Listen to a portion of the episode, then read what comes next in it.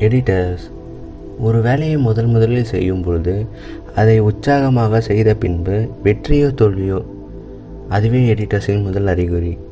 எந்த ஒரு ஆயுதமும் இல்லாமல் தெரியாததை தெரிந்து படிப்படியாக எல்லாத்தையும் தெரிஞ்சுக்கிட்டு ஒரு வீடியோ எடிட் பண்ணும்பொழுது எப்படி வீடியோ எடிட் பண்ணால் நல்லா இருக்கும்னு யோசித்து பொறுமையாக வீடியோவை எடிட் பண்ணி அந்த வீடியோவை ஆடியன்ஸ் பார்த்து கஷ்டப்படாமல் இருக்கிற மாதிரி கெத்தாக எடிட் பண்ணி தரவங்க நாங்கள் தான் எடிட்டர்ஸ்னு வெளியே தெரியாமல் தன்னுடைய சந்தோஷத்திற்காக மட்டுமே பண்ணுறோம் உங்களுடைய எண்ணங்கள் உணர்வுகள் சிந்தனைகள் எல்லாத்தையுமே ஃபீல் பண்ணுற மாதிரி எடிட் பண்ணி தரவங்க நாங்கள் தான் உங்களோட எடிட்டர்ஸ் நிறைய பேர் கேட்பாங்க எடிட் பண்ணும்போது போர் அடிக்காதான்னு.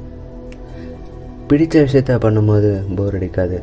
ஒரு சில டைமில் இருக்கும். என்னடா இவ்வளோ கஷ்டப்பட்டு எடிட் பண்ணி போட்டால் வியூஸே போக மாட்டேங்குதுன்னு.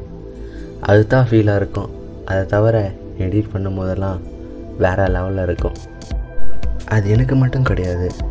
அதை ஃபேஷனாக பண்ணுறவங்க இன்ட்ரெஸ்டாக பண்ணுறவங்க பிடிச்சி பண்ணுறவங்க எல்லாருக்குமே இதை பண்ணலாம் அதை பண்ணலாம் தான் தோணுமே தவிர போரே சுத்தமாக அடிக்காது. வெற்றிக்கு பின்னால் போகாத. உனக்கு பிடிச்ச துறையை தேர்ந்தெடுத்துக்கோ.